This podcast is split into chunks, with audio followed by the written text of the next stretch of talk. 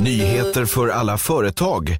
Nu blir det lättare för Sveriges småföretagare. Ja, det säger Telia som nu erbjuder alla företag en personlig rådgivare. Det här betyder att man kan få en kontaktperson som känner företaget och som man alltid kan vända sig till.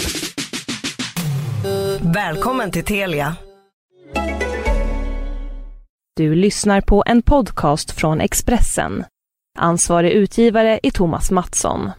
Fler poddar hittar du på expressen.se podcast och på iTunes. Jag ska berätta en sak. Jag vet att jag ger väldigt mycket dricks till taxichaufförer. Mhm. För att jag läste i tidningen att eh, vad som gör en lycklig är att, vara, att ge, att, Mhm. att vara generös. Att det liksom händer någonting i hjärnan då. Det är liksom typ samma centrum för lycka. Det är ännu liksom eh, ytterligare ett privilegium för de rika. ja men precis. De fattiga kan inte ens aktivera det där. Precis. Sen så gick jag in hit, vi är på Expressen nu. Mm. Eh, då gick jag till Pontus by Expressen som är den nya res- lunchrestaurangen. Och så hade de bara skit där. Och sen så sa jag att jag bara vill ha bröd och smör. Då sa hon att jag kunde få det. Då berättade jag om att jag tror att hon gav det till mig för att jag gav det till taxichauffören. Karma. Karma, precis. Och så hade vi sån väldigt god stämning. Mm. Det hände mig. Ja, apropå det här med karma, alltså att man ger något och så får man något och bla bla. Jag var ju på ett, eh, jag gick upp för ett berg i Indien som kallas för Karma Free Mountain. För att när man gör en pilgrimsfärd till det Mm. så försvinner all ens karma. Jag vet inte om också bra karma försvinner. I och för sig. Ja, ja, så man har dålig karma så alltså man typ den tvättad. Mm. Okej, jag förstår. Fast just idag kanske vi inte ska prata om karma för det är så dåligt för att om man tänker på kvinnors oavlönade arbete. Det, det är 8 mars. Alltså det är jättedåligt med att tänka på karma när man tänker ur jämlik, jämställdhetsperspektiv. Jag tycker det är dåligt att tänka på karma överhuvudtaget för det är en sån jävla massiv utsykning. Ja, Det är väl så hela det där systemet upprätthålls i Indien med att så här lågkastiga bara, alltså ja de har hoppats på efterlivet. Ja, exakt. Och då enda sättet är att bara samla på sig god karma och vara ännu mer god och ännu mer serving och vara ännu mer. Ja. Det är ett väldigt effektivt system på det sättet att Ja. hålla igång ett klassamhälle. ja, det är ett förtryckssmörjmedel så att säga. Precis. Så sluta hålla på med karma. Ja.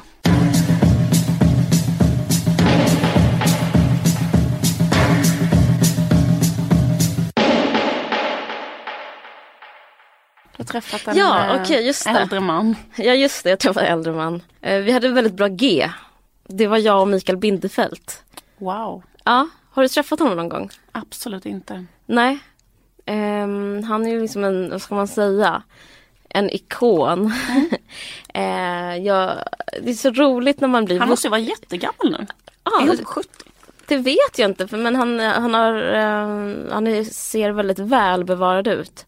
Han ser väldigt, eh, han liknar, liksom, han skulle kunna bo i Los Angeles. Han har det utseendet där liksom rika, liksom smakfullt, ehm, vad heter det, opererade utseendet. Alltså absolut inte som, det är inget dåligt jobb som är gjort. Det är liksom inte så här en blaffig botoxbubbla som läcker eller det är liksom bara väldigt smakfullt, bra lyft ögonlock, väldigt så här snygg liksom. Och otroligt varm. Eh, jag tycker väldigt mycket om honom. Men det är så himla roligt att eh, ibland kan jag känna liksom att livet är eh, jag känner mig så amazed över hur li- att, liksom, över livet. För att, hur mitt liv är nu jämfört med hur det var när jag var 12. Alltså det är så otroliga grejer som har hänt tycker jag. Till exempel läste jag Veckorevyn när jag var liten. Så läste jag liksom kanske att Isabella Skrupko gick till eh, en fest hos Mikael Bindefeld. Och, liksom, och det, det är nästan en fysisk känsla av att, att liksom minnas det här hur jag minns liksom hennes jeans och hennes blick och jag minns hur typ han höll om henne och hur liksom bilden i Veckorevyn och liksom att det var nästan som att läsa om eh, eh bara för två år sedan tidigare kanske läsa hela Narnia-sviten. Alltså det var liksom tillhör samma så här, fantasivärld på något sätt. Och nu liksom, det var nästan, jag ska inte säga som att det var att träffa en enhörning men det var liksom ändå Som lite heter Aslan. Ja men det var nästan som att träffa Aslan. Men det är liksom ändå så här stort att få träffa Mikael Bindefeld tycker jag.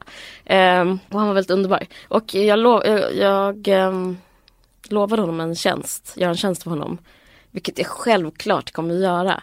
Och det är att han har en stiftelse som man kan söka pengar ur. Han jobbar för att påminna om andra världskriget, alltså hela den, den berättelsen, att den inte får dö ut, den berättelsen om det. Mm. Så att om man gör någonting konstnärligt så kan man söka pengar ur hans stiftelse. Grejen är att jag var där för att jag skulle söka pengar till min serie. Jag gör en ungdomsserie, eller liksom för 20-åringar, som boys ungefär. Som boys fast med tjejer kan man kalla den. Och eh, den blir väldigt bra. Jag eh, offrar i stort sett allt. Jag bara sitter och skriver hela tiden och om en månad spelar vi in. Och det är asbra skådisar. Eh, vi har Lena Endre på kroken. Eh, Eva Fröling har eh, nog tackat ja. Amanda Ooms är tillfrågad. Vi har väldigt, väldigt Fanny Metelius är klar, hon som spelade den bästa i Turist. Kan man, hon var ihop med en norrman i Turist. Ja, otroligt bra skådisar har vi. Det är fantastiskt. Men vi har jättelite pengar. Och därför jag liksom fick höra av eh, eh, Alex Schulman tror jag att, för grejen är att sist, jag ska inte säga, men det handlar, nazister är med i serien också. Den handlar typ om vita personer, de som, som dealar med, det är, en, det är en humorserie men det handlar väldigt mycket om så här, att vara vit och antirasist och humorn i det och sen så, men det är liksom också något allvar i det. Och eh, så trodde jag att Mikael Bindefeld skulle hjälpa mig men det, han sa prompt nej.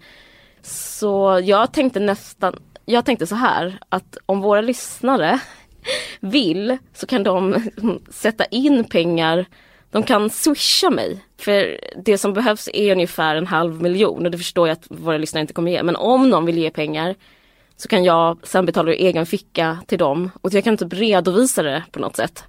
Här i podden kanske. Så då kan ni swisha mig på 0708 68 44 46 0708 68 44 46 och vi börjar spela in den 7 april. Uh, ja, så är det.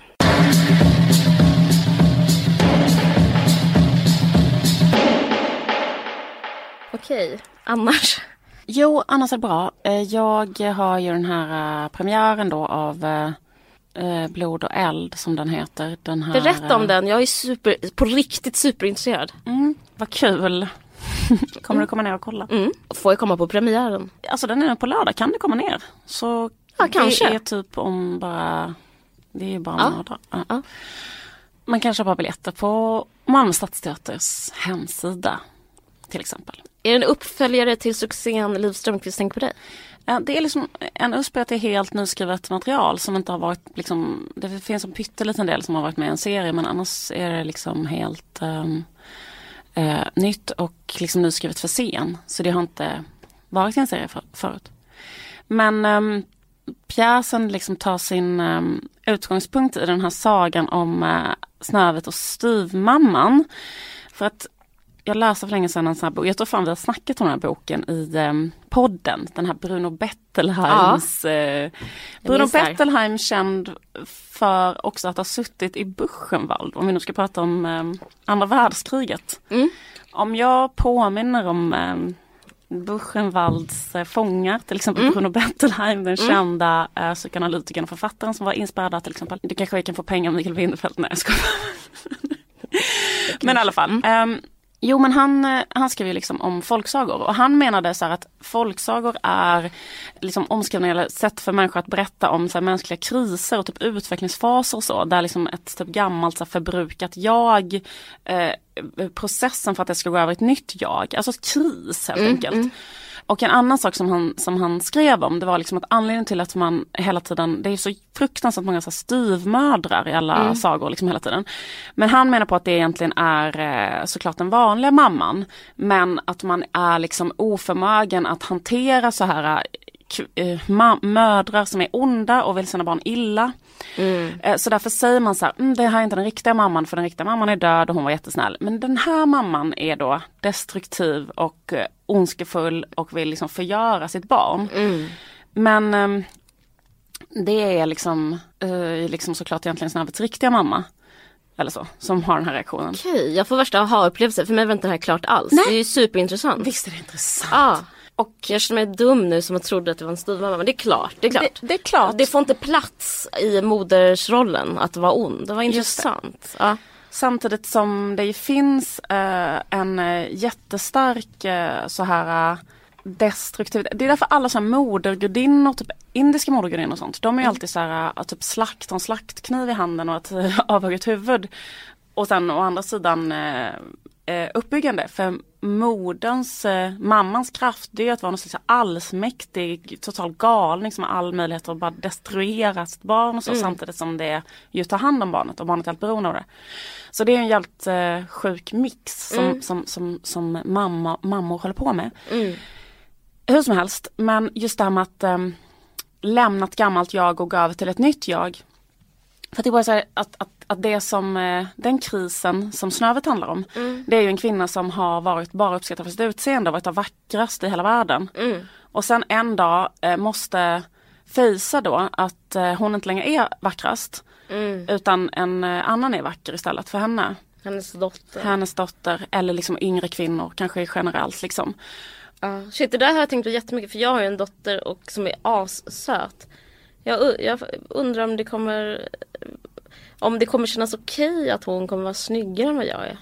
Jättemärkliga tankar, eller hur? Ja. Ja.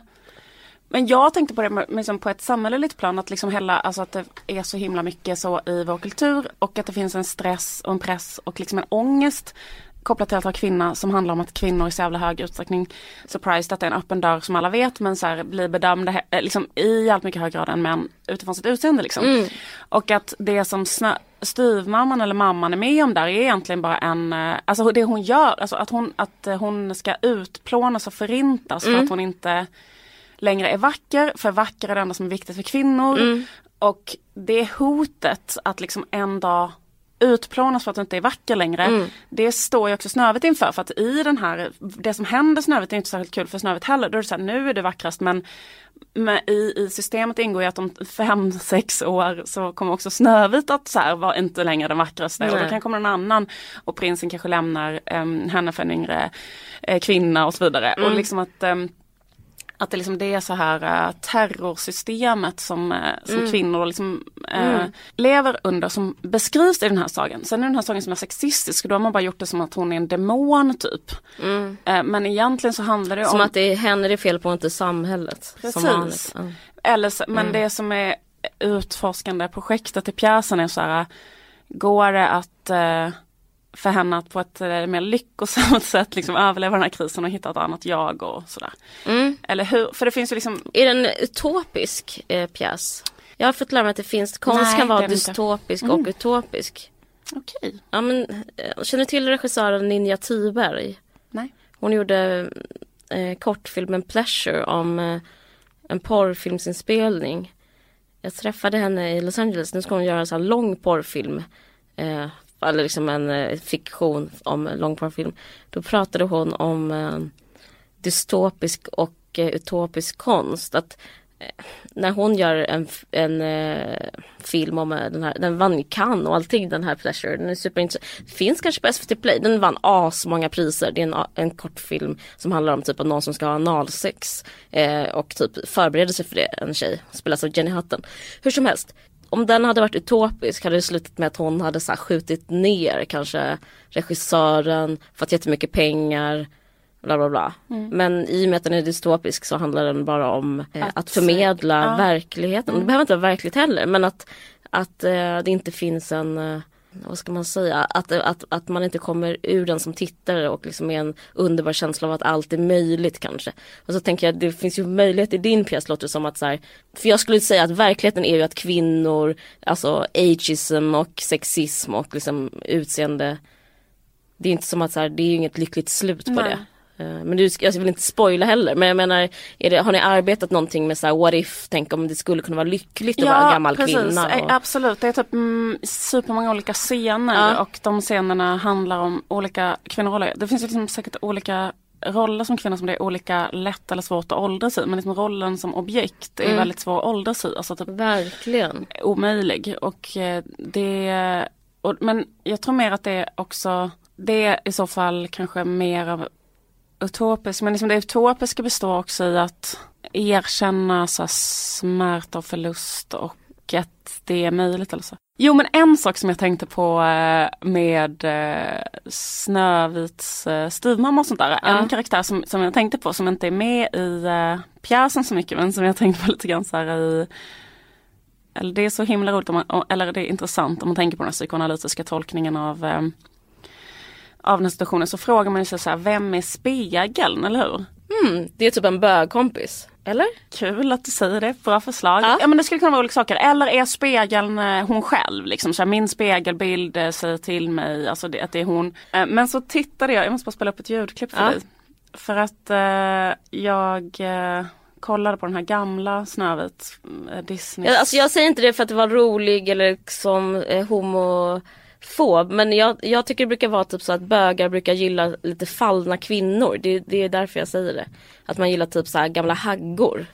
Så det är snö, men skulle inte bögkompisen då säga You look fabulous, have another drink. Det är det jag tänker att en bögkompis är. Mm. Eh, ja. Men vem är då spegeln? I den, här, I den här filmen från 1939 så låter det så här när de pratar. Magic mirror on the wall. Who is the fairest one of all? Famed is thy beauty, Majesty. But hold, a lovely maid I see. Rags cannot hide her gentle grace. Alas, she is more fair than thee. Hörde du? Det är som en gammal gubbe. ja.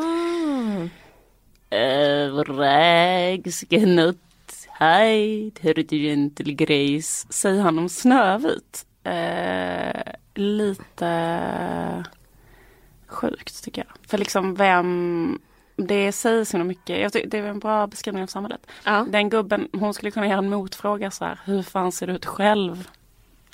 Exempelvis. Verkligen. Sen så kollade jag så här, då finns ett sånt konstprojekt eh, där den här fotografen Ann Leibovitz, som känd från ett tidigare avsnitt av En varg söker sin podd. Mm. Hon gör så här ytliga konst inom citationstecken, porträtt av kändisar. Mm. Ehm, och hon... Amy Schumer sitter ner med en bilring typ. Precis. Mm. Och eh, prislapp på det, en miljard. Mm. Men hon eh, har gjort ett foto Mm. som är på styvmamman av spegeln. Där hon har Mm. liksom stylat dem. Eh, Där hon liksom klätt ut kändisar till, Mhm. till de här karaktärerna. Och då är styvmodern är skådisen Olivia Wilde Mm, Okej. som är född 1984. Alltså, och bilden togs 2011, så hon är 26. Grovt. Sen som 26 var det styvmamma. Okej, och gissa vem som är spegeln? Ehm, nej men jag vet inte. Alec Baldwin. Nej vad konstigt. Visst är det sjukt? Jag kan lägga upp den bilden på mitt Instagram. För Gör den bilden var LOL. Alltså det var bara så här, eh, va?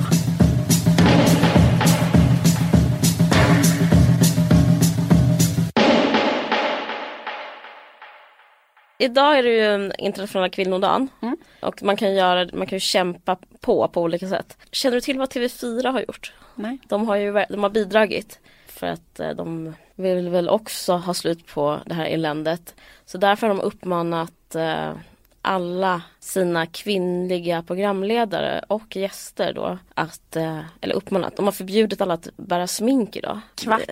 Ja, kvack, kvackelanum. Alltså det är så jävla sjukt. Och jag vet inte, jag vet inte om jag slår in öppna dörrar nu men jag måste bara göra det jätte, jättesnabbt. För jag såg, en sån eh, såg en sån deppig bild eh, från Nyhetsmorgon, Nymo då.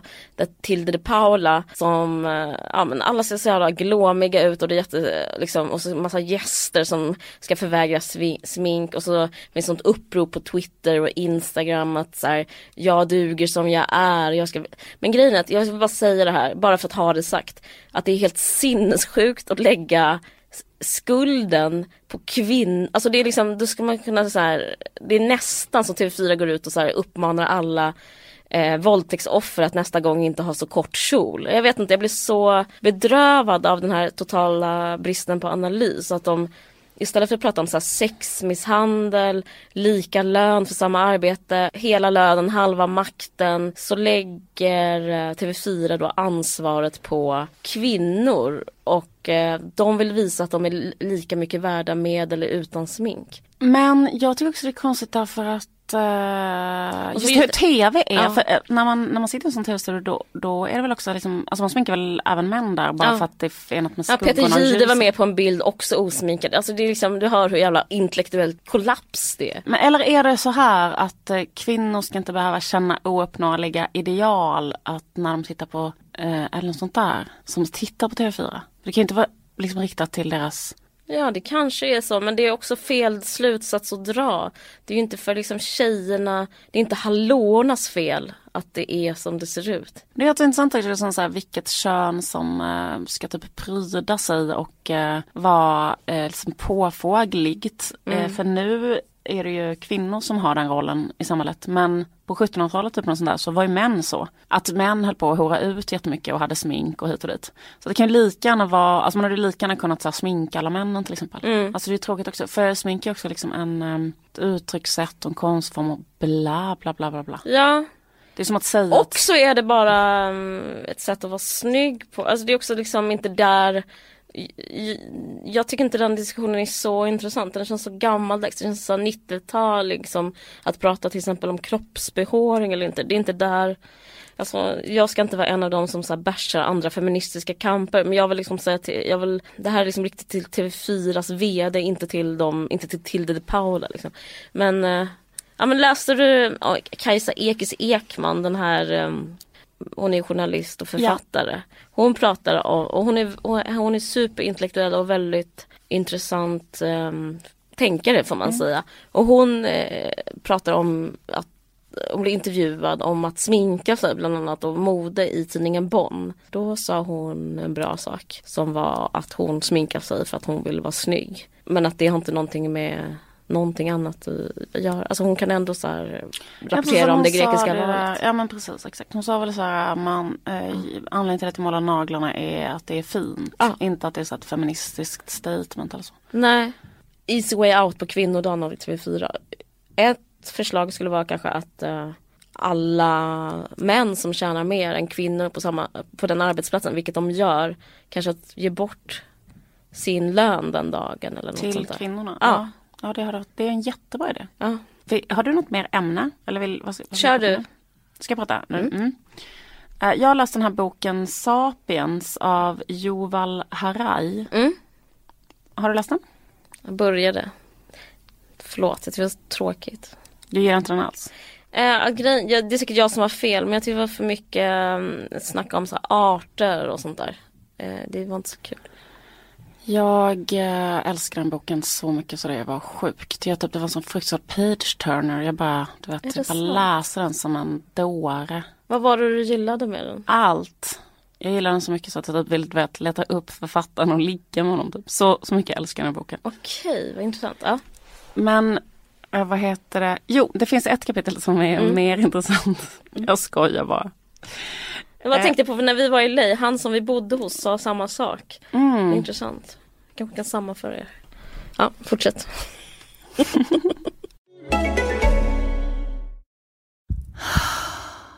Nya Libresse Daily Fresh.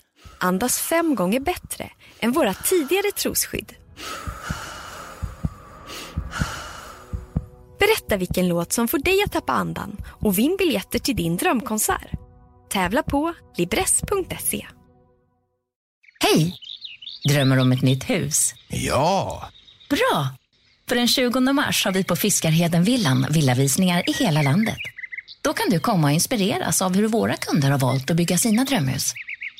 Välkommen in på fiskarhedenvillan.se och hitta en villavisning nära dig.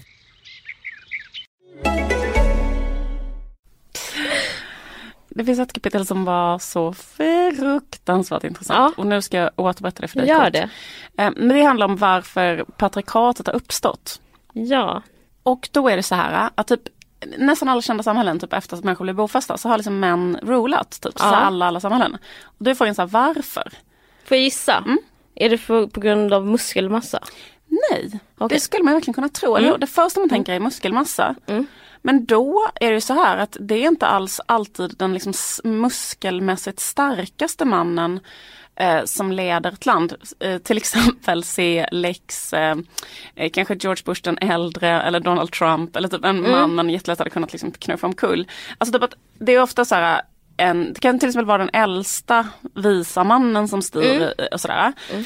Och eh, ofta eh, yrken och roller i samhällen som har hög status är ofta inte förbundna med mus- muskelkraft. Eh, hela prästerskapet till exempel, biskopar, liksom, kyr- kyrkan och sådär. Och eh, så här muskelbergen Mm. i samhället, de är ofta så här fotfolket typ som Mm, kanske man använder så som arbetare, soldater. typ. Ja, Ja. eller typ så här Mm. kanonmat eller du vet så här, Mm. som blir dominerade och typ backar upp en eh, smart person. Just så är det. Det Mm. hade lika gärna kunnat vara kvinnor. Det hade lika gärna kunnat vara kvinnor som var till exempel påvar eller du vet, Mm. de hade kunnat så här, Det är ingen fysisk Nej. eh, bedrift. kunnat vara hela prästerskapet i katolska kyrkan. De hade kunnat vara krigsherrar, alltså Ja. väldigt många eh, under romarriket och de hade kunnat vara kejsare i romarriket till exempel för de satt ju bara där och bestämde hur de där trupperna skulle gå och sådär.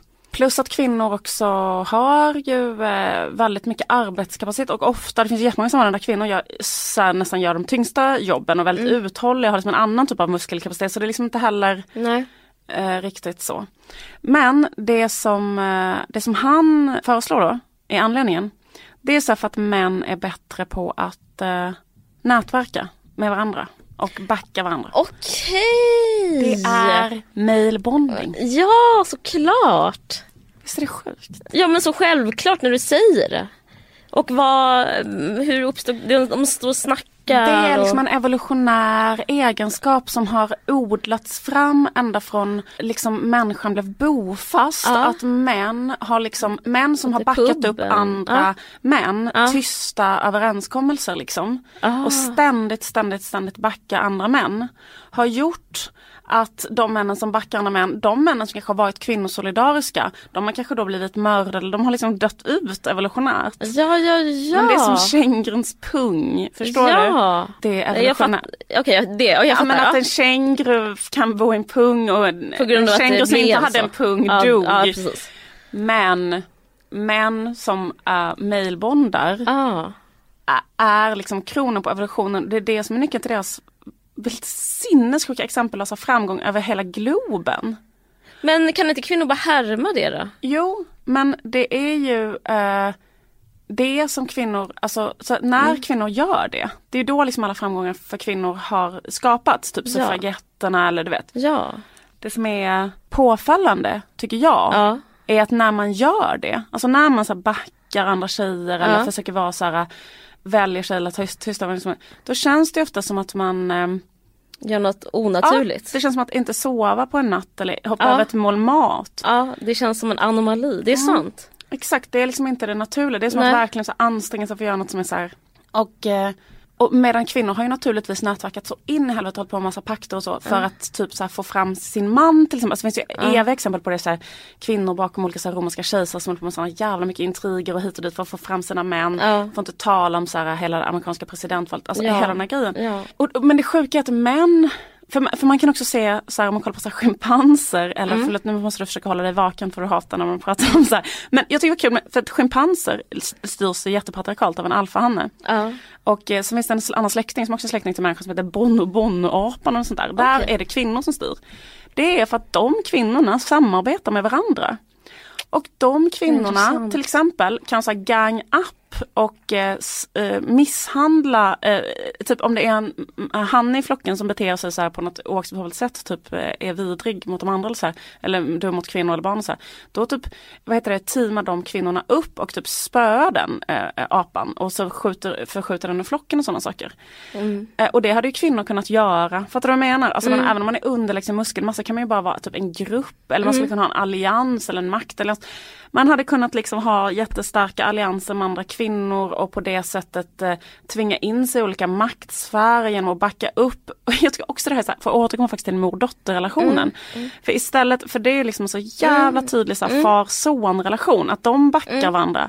Medan mor-dotter-relationen präglas av så himla mycket så här äh, konflikt Mm. och eh, konkurrens. Mm. Och eh, tänk ifall det istället var så här, en sån matrilinjär stämning där liksom mormor och mamman eh, backar upp flickbarnbarnet för att det ska liksom få optimera hennes maktutrymme. Alltså det är liksom helt Ja, eh, annat precis. sätt att tänka. Men allt mönster är ju, det är liksom utstakat att söndra liksom mellan, alltså för kvinnliga kön. Men det tänker jag jättemycket som, på, som mamma just nu att jag måste, att jag måste aktivt arbeta för att inte behandla min dotter som skit till exempel. För det är så lätt gjort för det är liksom all, alla pilar pekar dithän. Men jag måste säga en sak som, för det du säger, det, jag håller med om det, eller det, så är det och det så står i den boken och så vidare. Men jag ska bara säga det liksom som djävulens advokat eller vad man ska säga. Men jag tycker att varje gång jag, för det är ett beslut som jag har fattat om och om igen och många som är feminister kanske gjort det, att så här, jag ska bara jobba med kvinnor. Jag ska, jag ska bara mm, liksom alliera mig med kvinnor, bla bla bla. Men att det är så svårt för att det bygger på att alla andra måste göra det också och att det jag, det, jag, det finns ju inte den kulturen. Alltså det, det jag, jag, tycker det är svårt att liksom praktisera den här tanken. För första tanken är så här, okej okay, då självklart så, så gör man en sån systerlig eh, vad ska man säga, ett nätverk. Det är bara härmas. Men, men eh, jag tycker det är väldigt eh, Det är svårt. Jag tycker liksom det är svårt att hitta kvinnor som vill göra det helt enkelt. Ja. Det, det, det det går nästan inte. Jag tycker alltid typ tjejer teamar upp med killar så fort det går bra för dem. Vad tycker du om det? Vad Till exempel jag. du och Horace. Jag och Horace. Um, och att för, det, för, för, att det är så att killarna har högre status. Mm. Så att det blir som så här, men jag får äntligen vara med den killen. Precis. Jag vet, jag vet att det låter bara väldigt negativt men eh, förstår du vad jag menar? Ja. Vad är lösningen på det liksom? Ja jag vet inte och jag tycker också att man känner igen hela tiden att det är um Alltså inom feminismen, alltså, mm. så att hur mycket man än pratar om så här, systerskap och sånt mm. så är, är det. För grejen att jag blev faktiskt jätteförvånad när jag hörde mm. att det var så här mailbonding. Mm. Även om det sen kändes för att spontant så tänker man så här, va? Nej för det är kvinnor är de som är bra på sociala relationer mm. och det, det, är alltid kvinnor är mycket bättre på att så här, ha långvariga djupa vänskapsrelationer mm. och ha, så, hålla kontakt med olika människor. Alltså, så här, medan män är så här, kan inte ringa så här, ett samtal och bli, alltså det så här.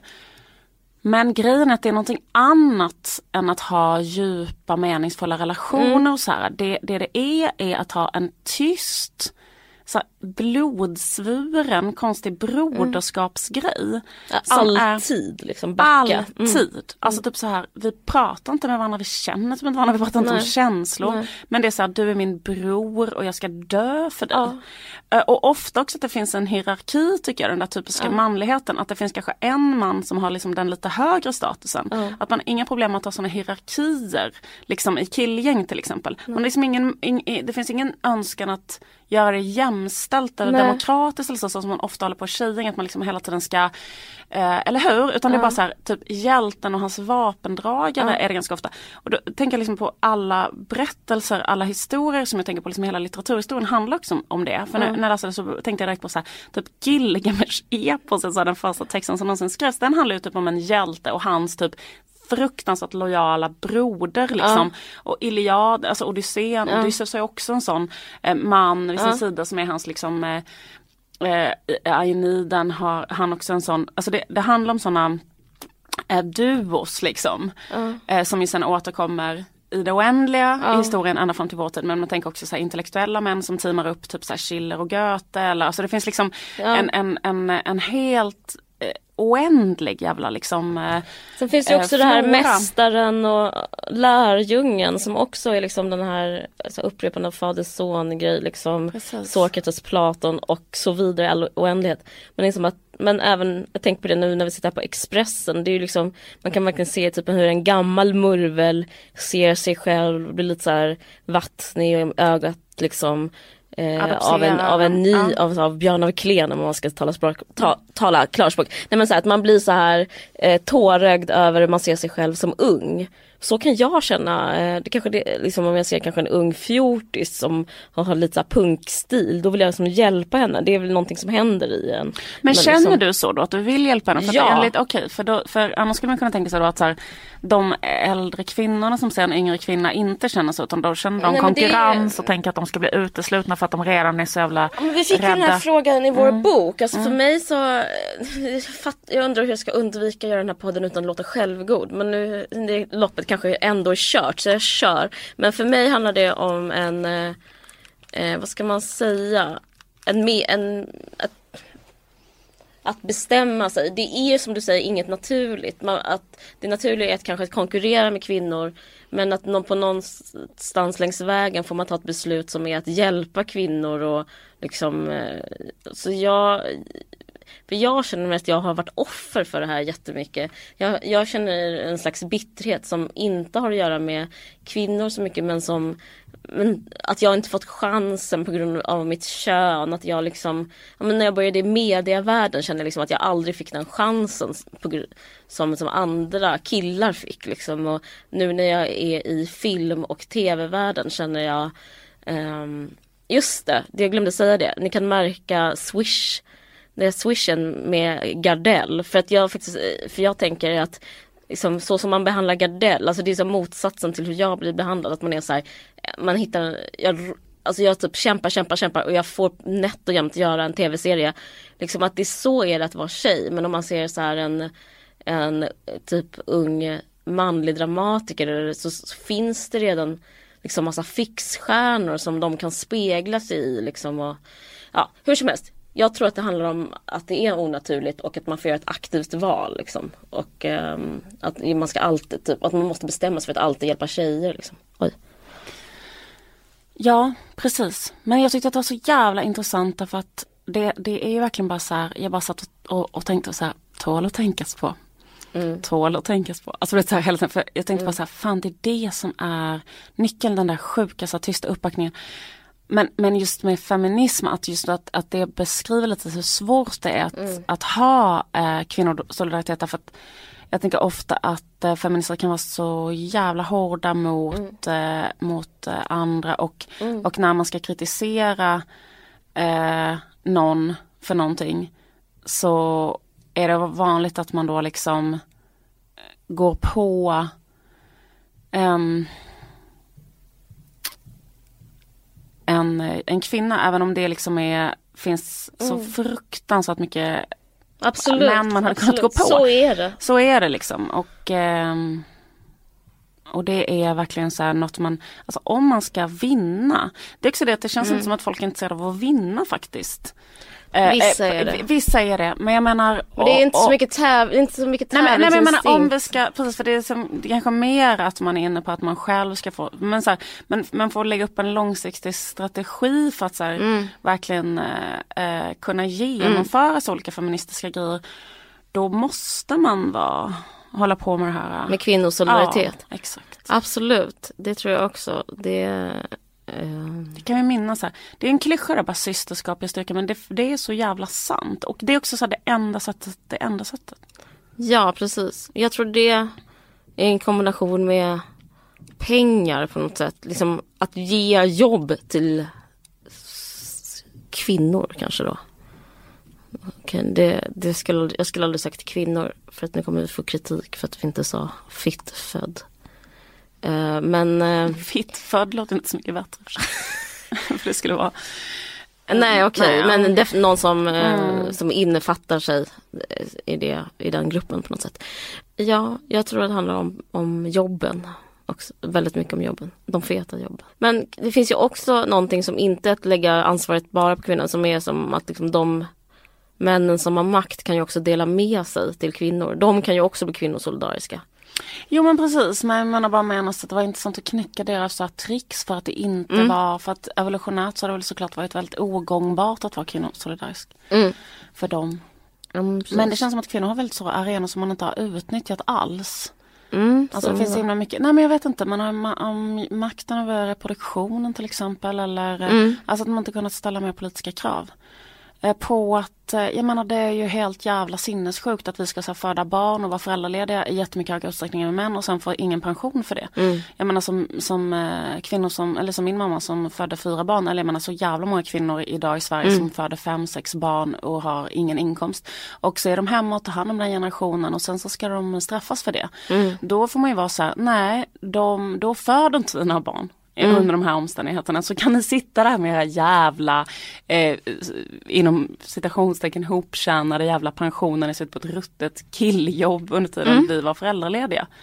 Mm. Och så här, hälla över själva pengar liksom som mm. Joakim von Anka typ. Alltså för att samhället fungerar liksom men är det en annars. sån fråga att det ska bli pensionsgrundande? Det känns som att det inte är ens uppe på tapeten.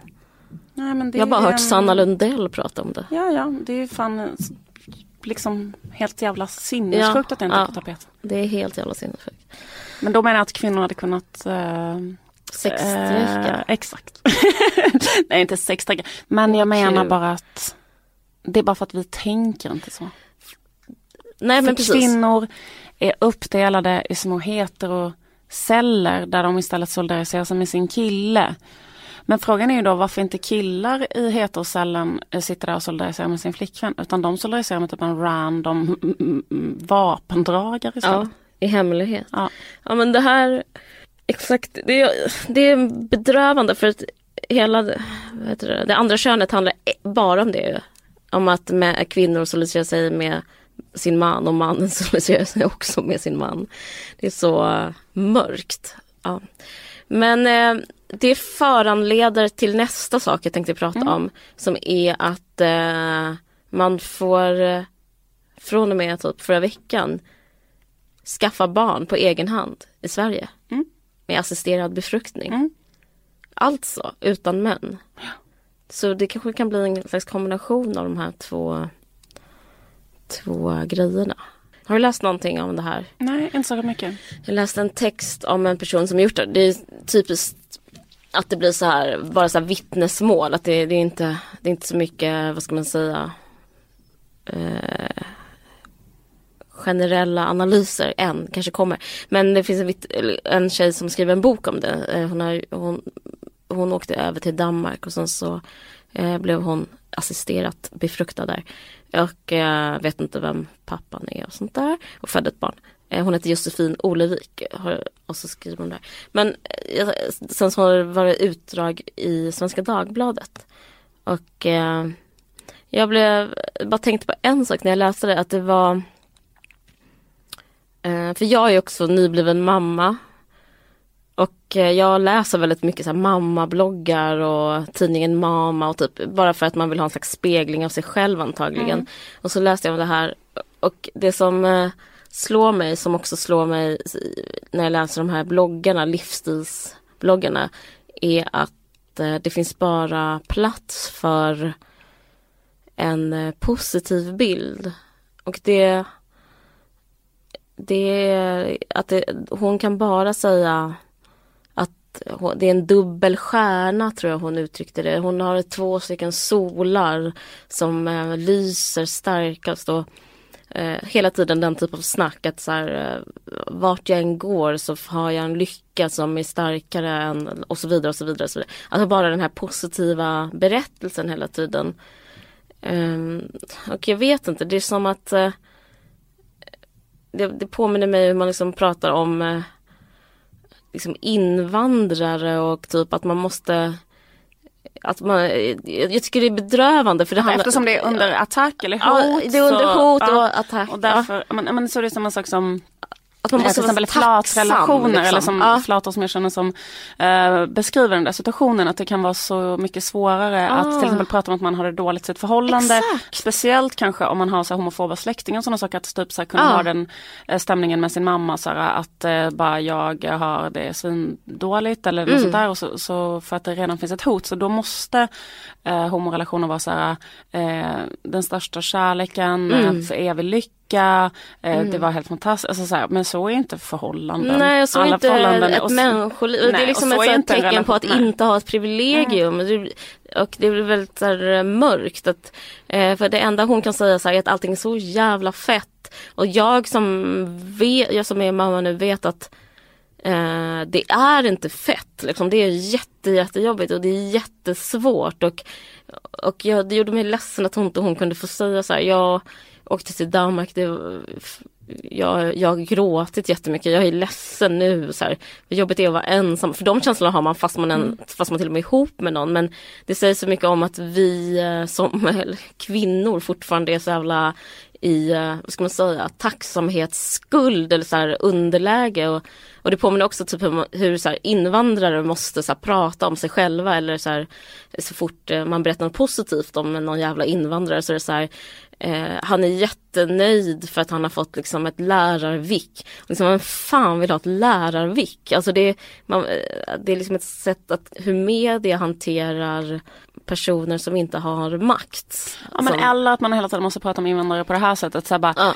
eh, Det är så himla berikande, Mm. det är så fantastiskt. Det är så det, tacksam. bidrar, men, så här, Mm. men ponera att eh, det inte skulle bidra alls till vår kultur. Mm. Ponera att det skulle göra samhället jätte, jätte, jättemycket sämre. Till Mm. exempel att det kommer hit massa krigsflyktingar från Syrien. Mm. Betyder det att vi, att vi inte ska ta eh, men flyktingar från. Syrien? Alltså det gör det ju inte. Alltså, typ, Nej, exakt, och de exakt. behöver inte vara trevliga eller snälla Nej. eller mindre Eller vara bra på brottsbenägna. eller viss vara bra. mat. Nej, såklart. Nej. Utan så här, det handlar om lite såklart universella principer. Ja. Så här. Men så, så det, Men jag ska inte blanda in det för mycket men det, blir- men det är liksom att Nej. kvinnor är så skottlinjen upplevde jag och, och, moderskapet är skottlinjen Mm. och därför blir man bara så här nej nej det är liksom men fortsätt ni kolla inte hit ens en gång det här, det här går så bra så och så och så är det liksom också på hela, hela tidningen Mama uppbyggt kring så här ljussatta bilder på så här lintottar fast eh, Precis, men jag kan tänka mig att det blir ännu mer Ja. så för att liksom när man Ja, när har man är- då, då är det liksom eh, ändå Då kan man att, pusta eh, ut Då kan man lite. pusta ut Mm. men så här, också tänker jag så här flatrelationer som Mm. får barn eller folk som Eller får barn, ensamstående. eller ensamstående Ja, eller folk som är skilda eller vad som helst. Mm. Men att det, alltså, fast det är ännu mer, ju mer normbrytande ju lyckligare måste man vara. ja men verkligen, verkligen det Det måste Ja. vara så jävla härligt familjeliv när man lever en sån här Ja. Alltså det måste vara helt jävla fucking liksom lyckostrålande Ja. varje dag. Och Ja. så är det ju som bekant inte att leva Nej. eller ha en familj för någon. Men jag undrar vad som kommer hända när alla de här barnen, för jag tänker att det sker någon slags revolutioner där Ja. man frikopplar eh, vad heter det, barnafödande från romantisk relation också vilket är, tänker jätteintressant samhällsutveckling. Mm. Men man eh, och, eh, och, och, och, eh, tror jag kommer att vara väldigt förlösande. Alltså för, Mm. för ehm, Lite chill. Ja, exakt. Att det liksom inte kommer göra lika Ja. mycket om det är så här, jag eh, liksom, måste jag fortsätta vara ihop med den här killen som jag egentligen inte vill vara ihop med bara för att Mm. jag är 35 och då det tickar på. Alltså att det kanske kan eh, liksom lösas upp lite, hade varit väldigt härligt. Men ehm, men, eh, men, men, men, eh, men det är också sådär att, för jag, ty- jag tycker också så här eh, att det blir också, alltså det blir, det blir knäppt också så här ifall, för kan, jag, jag kan tänka mig om man är barn, att det kan finnas en tyngd på en också, att man inte får Eh, alltså typ såhär, jag lever ju i en situation där jag har två barn som har delad vård. Mm. Då vårdar så att de Mm. flyttar så här var tredje dag fram och tillbaka hela tiden. Och då finns också en norm om man är så här separerad, man ska säga så här. Ehm, det är så himla lyckligt och eh, det är så bra Mm. för dem och eh, de mår inte dåligt av det och eh, hela den där grejen. Mm. Och sen så känns det lite som så här, det kan inte jag veta. Alltså så här, speciellt inte på lång sikt. Det kan, eller förmodligen kommer det påverka dem enormt mycket. Att Mm. de hela tiden var tvungna att flytta fram och tillbaka mellan sina föräldrar. Och det kanske kommer vara eh, att de kommer ha jättenegativa upplevelser av det. Eller men det kanske, du vet, eller det kommer som påverka dem på olika sätt såklart. Och ehm, och det känns liksom bara viktigt tycker jag, liksom härbärgera som Mm. förälder att man liksom Eh, för många föräldrar tror jag känner så mycket smärta inför att barnen skulle kunna ha mått dåligt av något arrangemang man själv har gjort så att man vill, vågar inte ens ta in den möjligheten att de, att de skulle kunna må dåligt av det. Mm. Men grejen är att om man inte gör det, det blir så jävla konstig situation för barnet då. Liksom, att de, ska, de ska bara liksom inkarnera så lyckan i det här underbara framgångsrika eh, familjeprojektet som blev jättebra och där det inte finns några problem. Nej, det får liksom inte plats för några Nej. negativa känslor. Men vad intressant, jag är för sugen på att läsa den här boken. Mm, jag är också sugen på det. Men jag är också sugen på att det ska gå tio år och man kan få läsa en bok som är så här, eh, jag mår jättedåligt, jag gjorde assisterad befruktning. Jag behöver inte hålla på och så här, vara en poster girl för eh, liksom en ensamstående kvinna som hela tiden ska vara stark. Eh, Alltså, och liksom, ja. Mm. Ja, förlåt. Undrar om jag är negativ bara för att jag är i Sverige igen. Det var så himla kul i LA. Alla bara var rika och vita. Typ. Ja. Vad heter det, vi har spelat in i en timme och sju minuter, ska vi avsluta? Ja men Eller det kan vi göra. Jag såg den här nya tv-serien av Judd Apatow. Love. Ah, var den bra? Jag- Nej, jättedålig. Allt är på samma tema idag. Den handlar också, den är, den är liksom, vad ska man säga? Den briljerar i sexism. Den liksom eh, slår volter ja, liksom enbart med sexism som drivmedel. Den är liksom helt eh, Ja, den är verkligen så här Va? fantastiskt sexistisk. Är det sant? Ja. Eh, Men det är så himla himla Vad handlar det roligt. Det handlar om en kille som är nörd. För det är han, för han är typ så här, har glasögon och typ gillar inte att dricka så mycket. Och han är så här, han är en loser. Eh, han, och han är så himla snäll. Och så det första avsnittet, hans tjej gör slut med honom för han är för snäll. Eh, och sen så har han aspirerande drömmar om att bli manusförfattare i Hollywood. Den utspelar sig i Hollywood. Eh, och eh, det är så himla intressant för han som har skrivit serien och producerat är också den personen som spelar huvudrollen. Och det är så jävla farligt. Jag tänker på det när jag själv skriver en serie nu. Att eh, man, man, för jag, det finns säkert en person som spelar mitt alter ego. Och hur man ska behandla den personen. För att han eh, har totalt tappat det.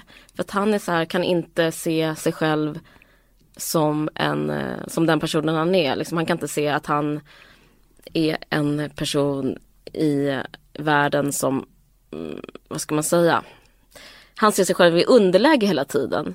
Och eh, i Är serien det Judd Apatow som är huvudrollen? Nej, utan eh, Judd Apatow, Judd Apatow är exekutiv producent. och det är samma okej. som har gjort Girls. Och den här eh, andra har ju liksom regisserat och skrivit och spelar. Så det, han är som en manlig Lena Dunham. Men Lena Dunham har ju liksom det privilegiet att hon eh, är både objekt och subjekt i sin egen värld. Så hon ser sig själv utifrån samtidigt som hon har liksom en agenda. Den här personen ser inte sig utifrån för att han, är liksom, han är förstörd av sin egen manliga gaze kan man säga. Så han ser liksom hela livet med sin manliga gaze, och sin manliga blick. Och så därför liksom, det, allting handlar om att han får ligga med alla tjejer hela tiden. Det handlar typ som att han träffar en tjej, hon är asklängig. Och hon är så, så typ tio gånger snyggare än vad han är. Som ligger de med, med varandra och då, sen tycker han det är jobbigt att ringa upp henne. Men det är liksom hela tiden en sån här eh, utifrån att han är ett offer. Alltså den historien berättas hela tiden utifrån att han är ett offer. Sen är han otrogen mot henne med en annan så här jättesnygg, så här jättesnygg eh, tjej med jättestora bröst och blond. Då tycker typ han att hon är så här lite för sminkad och lite så här för tillgjord. Och eh, då typ dumpar han henne också. Men ändå så fortsätter berättelsen ur en sån indie-perspektiv. Så att det är liksom eh, att det är fan det, bland det värsta skit jag sett. Och det är, så här, det är hela tiden att han är, så här, är offer för olika svinsnygga tjejer som han så här måste dumpa och ändå eh, så det är synd om honom. Eh, jag, jag vet inte om, man, om, man, om det är ett tips men den är så jävla vidrig. Eh, se inte den eller se den och diskutera den. Eller jag vet inte. Jag Ja. intresserad. Den finns på Netflix. Ja. Förlåt för att jag är så negativ. Jag tänker på att Judd Apatow i verkligheten är ihop med en tjej som är så himla, himla mycket snyggare än honom själv. Ah, okej. Han är ihop med den super, super, super smala skådisen. Vad heter hon? Leslie Mann? Nej, det är Ja. kanske Steve Carell som är ihop med Leslie Mann. Paus för att googla. Men kommer du ihåg Beverly Hills när Brand, alltså när Beverly Hills spårade? Han är ihop med Les- Leslie Mann, fan vad duktiga Mm.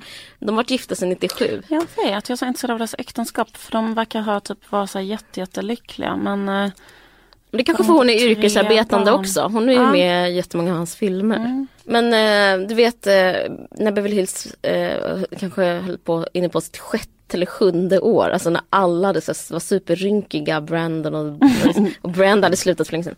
Då tog ju eh, eh, Brandon han tog över rollen som exekutiv producent. Och då blev det också att alla avsnitt handlade om Brandon, you're so nice. Brandon, I want to be with you. I want to be your girlfriend. Typ, jag vill ha ditt barn. Jag vill ge dig pengar.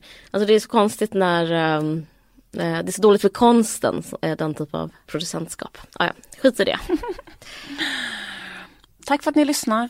Tack så mycket. Förlåt om vi liksom varit lite gnälliga. Jag är supergnällig. och Så jävla liksom. eh, Men jag är sur för att åt, det är 8 mars idag och ingenting har blivit bättre som förra året. Kanske det, förlåt. Mm. Jag tänker att det borde vara en feministisk flyktingpolitik. Till exempel det här med, an, förlåt, om jag ska säga något förslag så tycker jag Ja. att det är så jävla pissigt det här med att man har tagit bort anhöriginvandringen. För det var typ sättet för kvinnor att komma. Ja. Och nu, för då var det så här, man kan ju inte skicka typ en gammal mormor själv över en sån båt. Så då skickar man typ kanske en ung kille eller sånt där istället som har lite Mm. bättre potential eller så här, chans att klara det. Då var chansen för de människorna, kvinnorna alltså, att komma dit att eh, bli eh, vad heter det, anhöriginvandrare. Mm, nu Men nu, har, ju- har, nu Mm. är det borta, eh, likhetstecken, inga mer kvinnor får asyl i Sverige. vad är det för, för jävla, WhatsApp vad, WhatsApp med med det. 8 mars? Nej, det är Vad sant. händer med den feministiska utrikespolitiken, Margot? Margot. Margot. Ja, okej. Okej. Tack för oss. Det Tack var, för idag. det det. Puss puss. Hej, hej. Hej. Glöm inte att sätta in pengar. Hej då. Du har lyssnat på en podcast från Expressen. Ansvarig utgivare är Thomas Mattsson. Fler poddar hittar du på expressen.se podcast och på iTunes. Ska vi göra, ska vi göra grejer? Ska vi göra grejer med varann? Låt gammalt bli nytt. Återvinn dina förpackningar och tidningar. Hälsar förpacknings och tidningsinsamlingen. Ja,